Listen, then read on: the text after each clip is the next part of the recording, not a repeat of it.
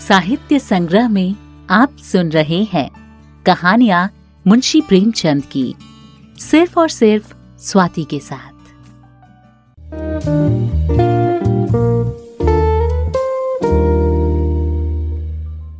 नमस्कार, मैं हूँ स्वाति। हम प्रेमचंद जी को नए जमाने का साहित्यकार कहते हैं। क्यों कहते हैं? क्योंकि उनकी लिखी हुई जो कहानियाँ हैं, वो आज के समय में भी उतनी ही प्रासंगिक हैं, जितनी की तब हुआ करती थी। सबसे पहले जो सीरीज़ मैं आपको सुनाऊँगी, वो इनकी शॉर्ट स्टोरीज की है, जिसे हम मानसरोवर के नाम से जानते हैं। तो मानसरोवर वन में से मैं कहानी लेके आई हूँ आपके लिए बेटो वाली विधवा। सुनिएगा और बताइएगा कि आपको ये कहानी कैसी लगी। पंडित अयोध्यानाथ का देहांत हुआ। तो सबने कहा ईश्वर आदमी को ऐसी ही मौत दे।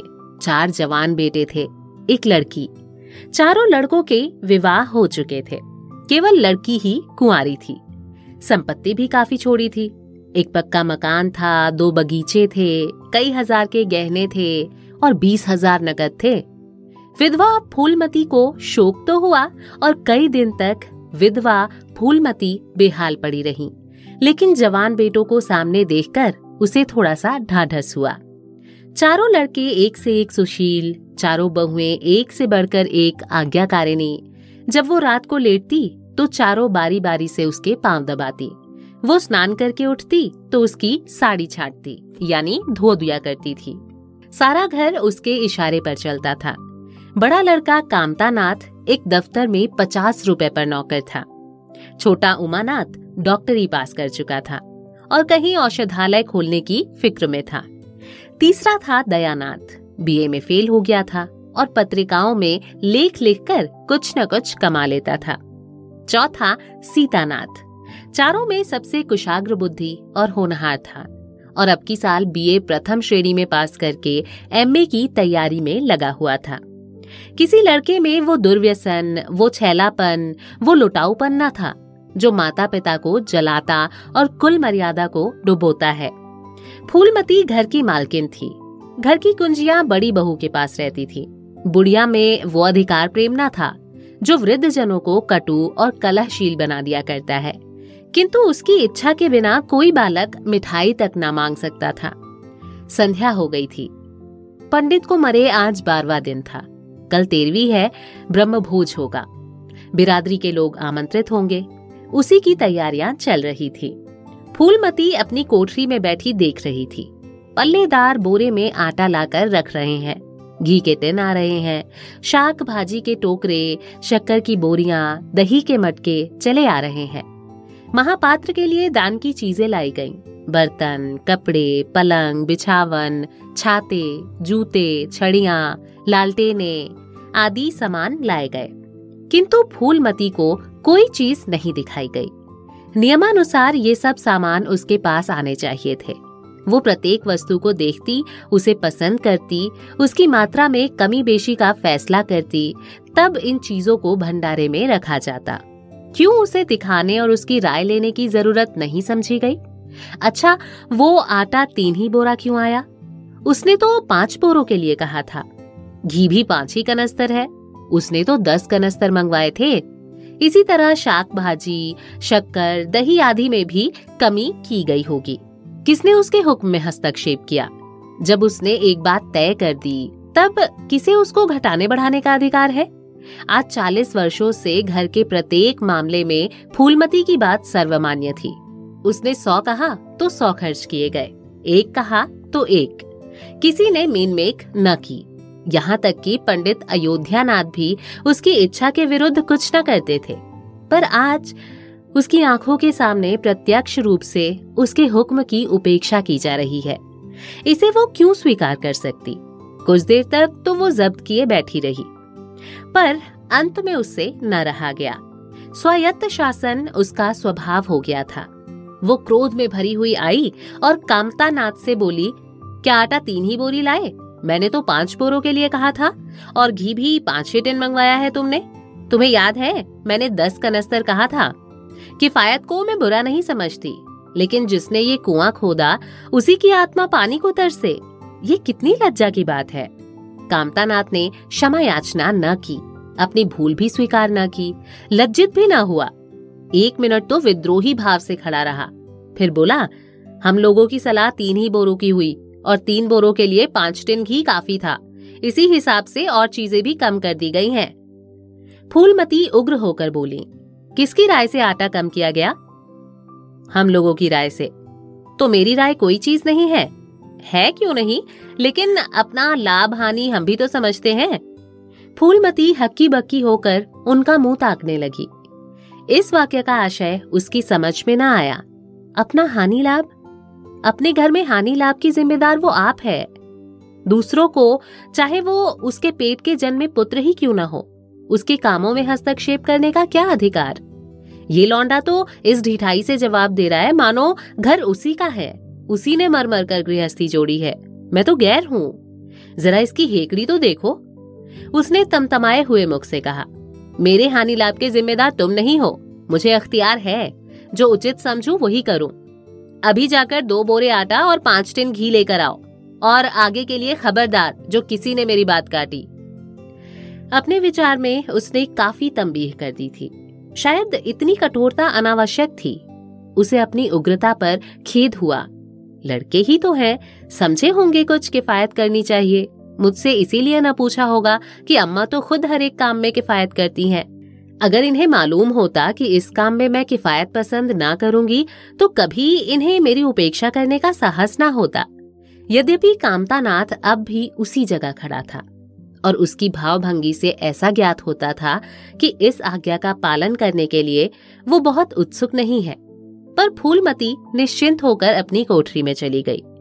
इतनी तंबीह पर भी किसी को उसकी अवज्ञा करने की सामर्थ्य हो सकती है, इसकी संभावना का ध्यान भी उसे न आया। पर ज्यो ज्यो समय बीतने लगा, उस पर ये हकीकत खुलने लगी कि इस घर में अब उसकी वो हैसियत नहीं रही, जो दस बारह दिन पहले थी। संबंधियों के यहाँ के नेवते में शक्कर, मिठाई, दही, आचार आदि आ रहे थे। बड़ी बहू इन वस्तुओं को स्वामिनी भाव से संभाल संभाल कर रख रही थी। कोई भी उससे पूछने नहीं आता। बिरादरी के लोग जो कुछ पूछते हैं, कामतानाथ से या बड़ी बहू से। कामतानाथ कहाँ का बड़ा इंतजामकार है? रात दिन भंग पिए पड़े रहता है। किसी तरह रोध होकर दफ्तर चला जाता है। उसमें भी महीने में पंद्रह नागों से कम नहीं होते। वो तो कहो साहब पंडित जी का लिहाज करते हैं, नहीं अब तक कभी का निकाल दिए होते। और बड़ी बहू जैसी फूहड़ औरत भला इन सब बातों को क्या समझेगी? अपने कपड़े लत्ते तक तो जतन से रख नहीं सकती, चली है गृहस्थी चलाने। भद होगी, और क्या? सब मिलकर कुल की नाक कटवाएँगे। वक्त पर कोई न कोई चीज़ कम हो ही जाएगी। इन कामों के लिए बड़ा अनुभव चाहिए। कोई चीज़ तो इतनी बन जाएगी कि मारी मारी फिरेगी। कोई चीज़ इतनी कम बनेगी कि किसी पत्तल पर पहुंचेगी और किसी पर नहीं। आखिर इन सबों को हो क्या गया है? अच्छा बहु तिजोरी क्यों खोल रही है? वो मेरी आज्ञा के बिना तिजोरी खोलने वाली होती कौन है? कुंजी उसके पास है अवश्य, लेकिन जब तक मैं रुपए ना निकलवाऊं, तिजोरी नहीं खुलती। आज तो इस तरह खोल रही है, मानो कुछ हूँ ही नहीं मैं। ये मुझसे बर्दाश्त ना होगा। वो झमक कर उठी और बहू के पास जाकर कठोर स्वर में बोली, तिजोरी क्यों खोलती हो बहू? मैंने तो खोलने को नहीं कहा। बड़ी बहू ने निसंकोच भाव से उत्तर दिया, बाज़ार से सामान आया है तो दाम न दिया जाएगा? कौन चीज़ किस भाव में आई है और कितनी आई है? ये मुझे कुछ नहीं मालूम। जब तक हिसाब किताब ना हो जाए, रुपए कैसे दिए जाए? हिसाब किताब सब हो गया है। किसने किया? अब मैं क्या जानू किसने किया? जाकर मर्दों से पूछो। मुझे हुक्म मिला रुपए लाकर दे दो। रुपए लिए जाती हूँ। फूलमती खून का घूट पीकर रह गई। इस वक्त बिगड़ने का अवसर न था। घर में मेहमान, स्त्री, पुरुष भरे हुए थे। अगर इस वक्त उसने लड़कों को डांटा तो लोग यही कहेंगे कि इनके घर में पंडित जी के मरते ही फूट पड़ गई। दिल पर पत्थर रखकर फिर अपनी कोठरी में चली गई। जब मेहमान विदा हो जाएँगे, तब एक एक करके वो सबकी खबर लेगी। तब देखेगी कौन उसके सामने आता है और क्या कहता है। इनकी सारी चौकड़ी भुला देगी। किंतु कोठरी के एकांत में भी वो निश्चिंत न बैठी थी। सारी परिस्थिति को गिद्ध दृष्टि से देख रही थी। कहाँ सत्कार का कौन सा नियम भंग होता है? कहाँ मर्यादाओं की उपेक्षा की जाती है? भोज आरंभ हो गया। सारी बिरादरी एक साथ पंगत में बिठा दी गई। आँगन में मुश्किल से 200 आदमी बैठ सकते हैं।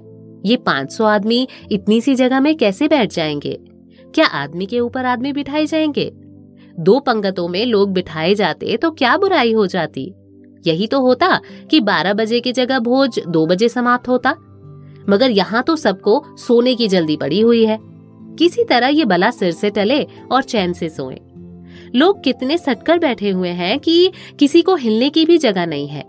पत्तल एक पर एक रखे हुए हैं। पूरियाँ ठंडी हो गई हैं। लोग गरम गरम मांग रहे हैं। मैदे की पूरियाँ ठंडी होकर चिमड़ी हो जाती हैं। इन्हें कौन खाएगा? रसोइये को कढ़ा पर से ना जाने क्यों उठा दिया गया? ये सब बातें नाक काटने की हैं। सहसा शोर मचने लगा। तरकारियों में नमक नहीं। बड़ी बहू जल्दी जल्दी नमक पीसने लगी।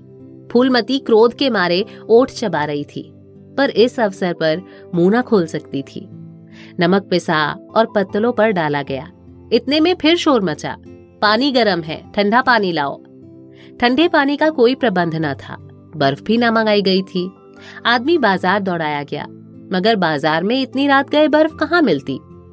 आदमी खाली हाथ लौट आया। मेहमानों को वही नल का गरम गरम पानी पीना पड़ा।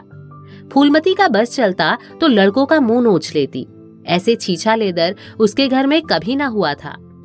उस पर सब मालिक बनने के लिए मरते हैं। बर्फ़ जैसी ज़रूरी चीज़ मंगवाने की भी किसी की सुधी ना थी। सुधी कहाँ से रहे? जब किसी को गप लड़ाने से फुर्सत मिले तब ना? मेहमान अपने दिल में क्या कह रहे होंगे कि चले हैं बिरादरी को भोज देने और घर में बर्फ़ तक नहीं है? अच्छा फिर ये हलचल क्यों मच गई? अरे, लोग पंगत से उठे जा रहे हैं। मामला क्या है? फूलमती उदासीन न रह सकी। कोठरी से निकलकर बारामदे में आई और कामतानाथ से पूछा, क्या बात हो गई लल्ला? लोग उठे क्यों जा रहे हैं?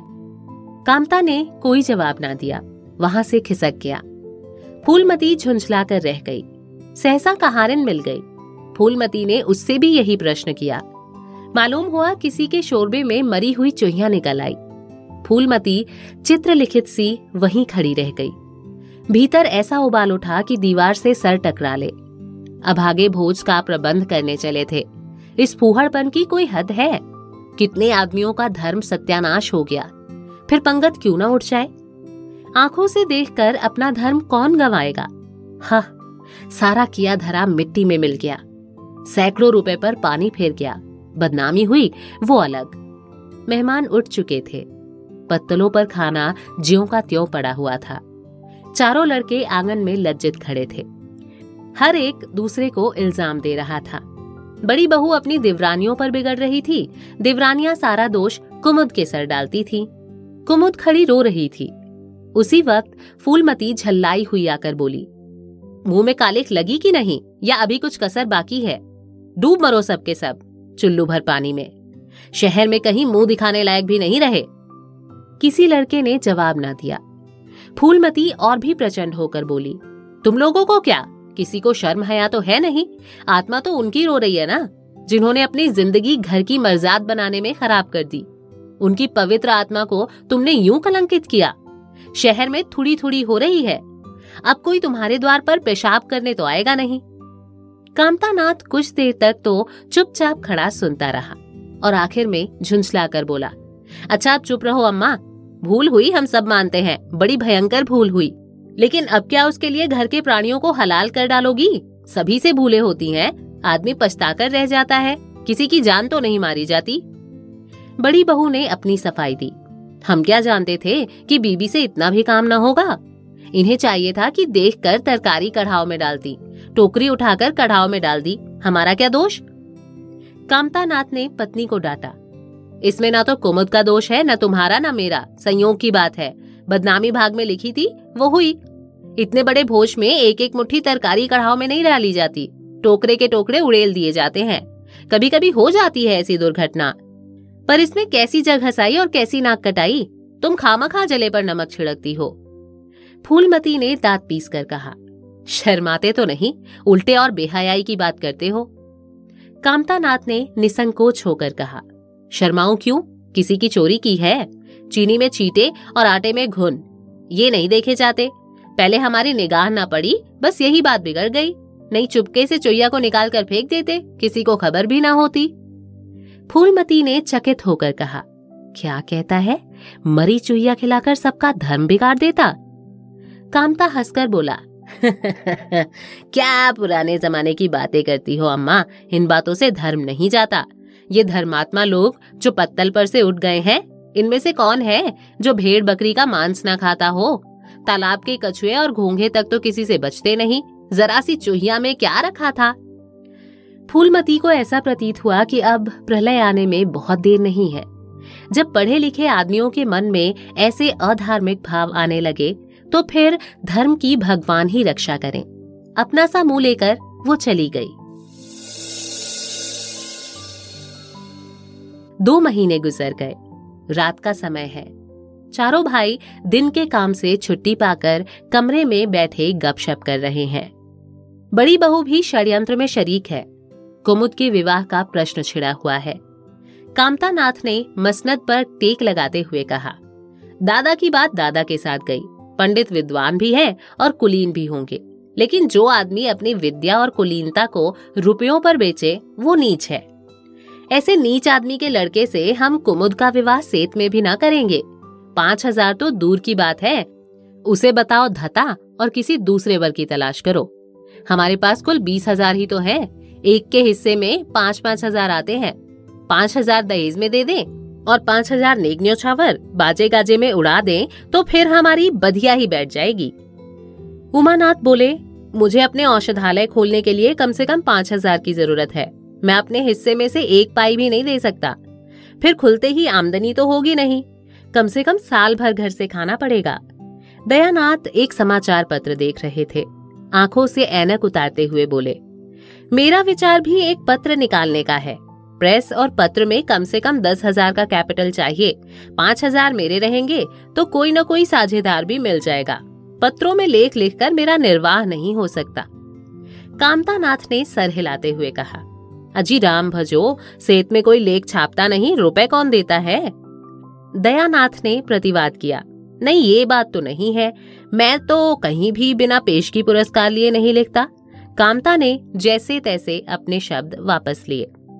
तुम्हारी बात मैं नहीं कहता भाई, तुम तो थोड़ा बहुत मार लेते हो, लेकिन सबको तो नहीं मिलता। बड़ी बहू ने श्रद्धा भाव से कहा, कन्या भाग्यवान हो तो दरिद्र घर में भी सुखी रह सकती है, अभागी हो तो राजा के घर में भी रोएगी ही। ये सब नसीबों का खेल है। कामता नाथ ने स्त्री की ओर प्रशंसा भाव से देखा। फिर इसी साल हमें सीता का विवाह भी तो करना है। सीतानाथ सबसे छोटा था। सिर झुकाए भाइयों की स्वार्थ भरी बातें सुन सुनकर कुछ कहने के लिए उतावला हो रहा था। अपना नाम सुनते ही बोला, मेरे विवाह की आप लोग चिंता ना करें, मैं जब तक किसी धंधे में ना लग जाऊँगा, विवाह का नाम भी ना लूँगा। और सच पूछिए तो मैं विवाह करना ही नहीं चाहता। देश को इस समय बालकों की ज़रूरत नहीं, काम करने वालों की ज़रूरत है। मेरे हिस्से के रुपए आप कुमुद के विवाह में खर्च कर दे। सारी बातें तय हो जाने के बाद ये उचित नहीं है कि पंडित मुरारी लाल से संबंध तोड़ लिए जाएँ। उमा ने तीव्र स्वर में कहा, दस हज़ार कहाँ से आएँगे? सीता ने डरते हुए कहा, मैं तो अपने हिस्से के रुपए देने को कहता हूँ। और शेष मुरारी लाल से कहा जाए कि दहेज में कुछ कमी कर दे। वो इतने स्वार्थांध तो नहीं है कि इस अवसर पर कुछ बल खाने को तैयार न हो जाए। अगर वो तीन हज़ार में संतुष्ट हो जाए तो पाँच हज़ार में विवाह हो सकता है। उमा ने कामतानाथ से कहा, सुनते हैं भाई साहब इसकी बातें? दयानाथ बोल उठे।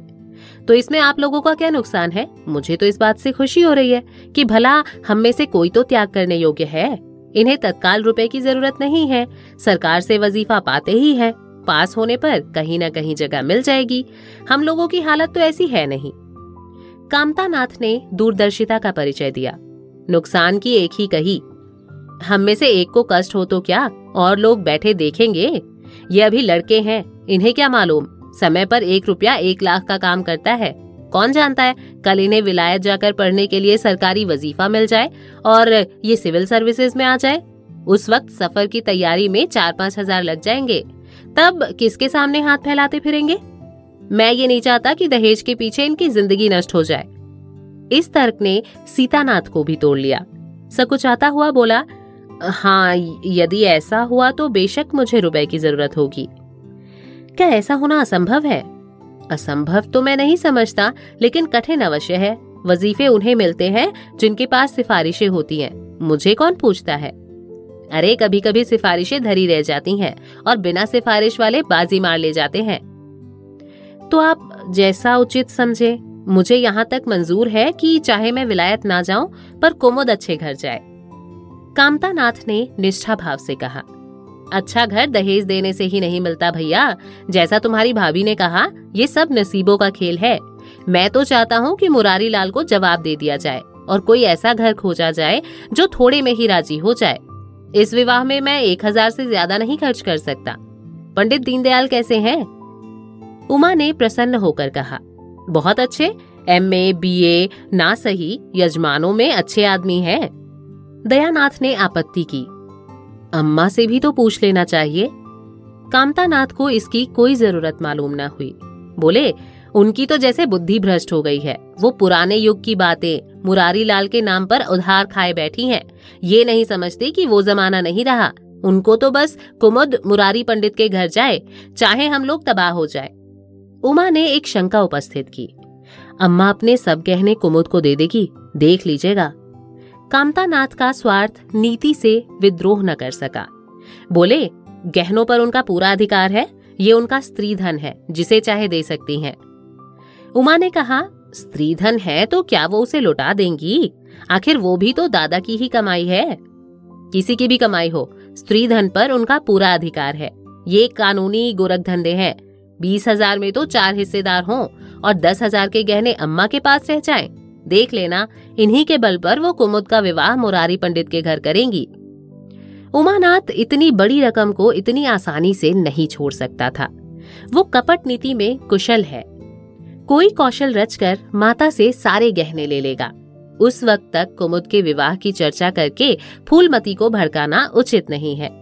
कामता नाथ ने सिर हिलाकर कहा, भाई, मैं इन चालों को पसंद नहीं करता। उमानाथ ने खिसिया कर कहा गहने दस हज़ार से कम के ना होंगे। कामता अविचलित स्वर में बोला, कितने ही के हो, मैं अनीति में हाथ नहीं डालना चाहता।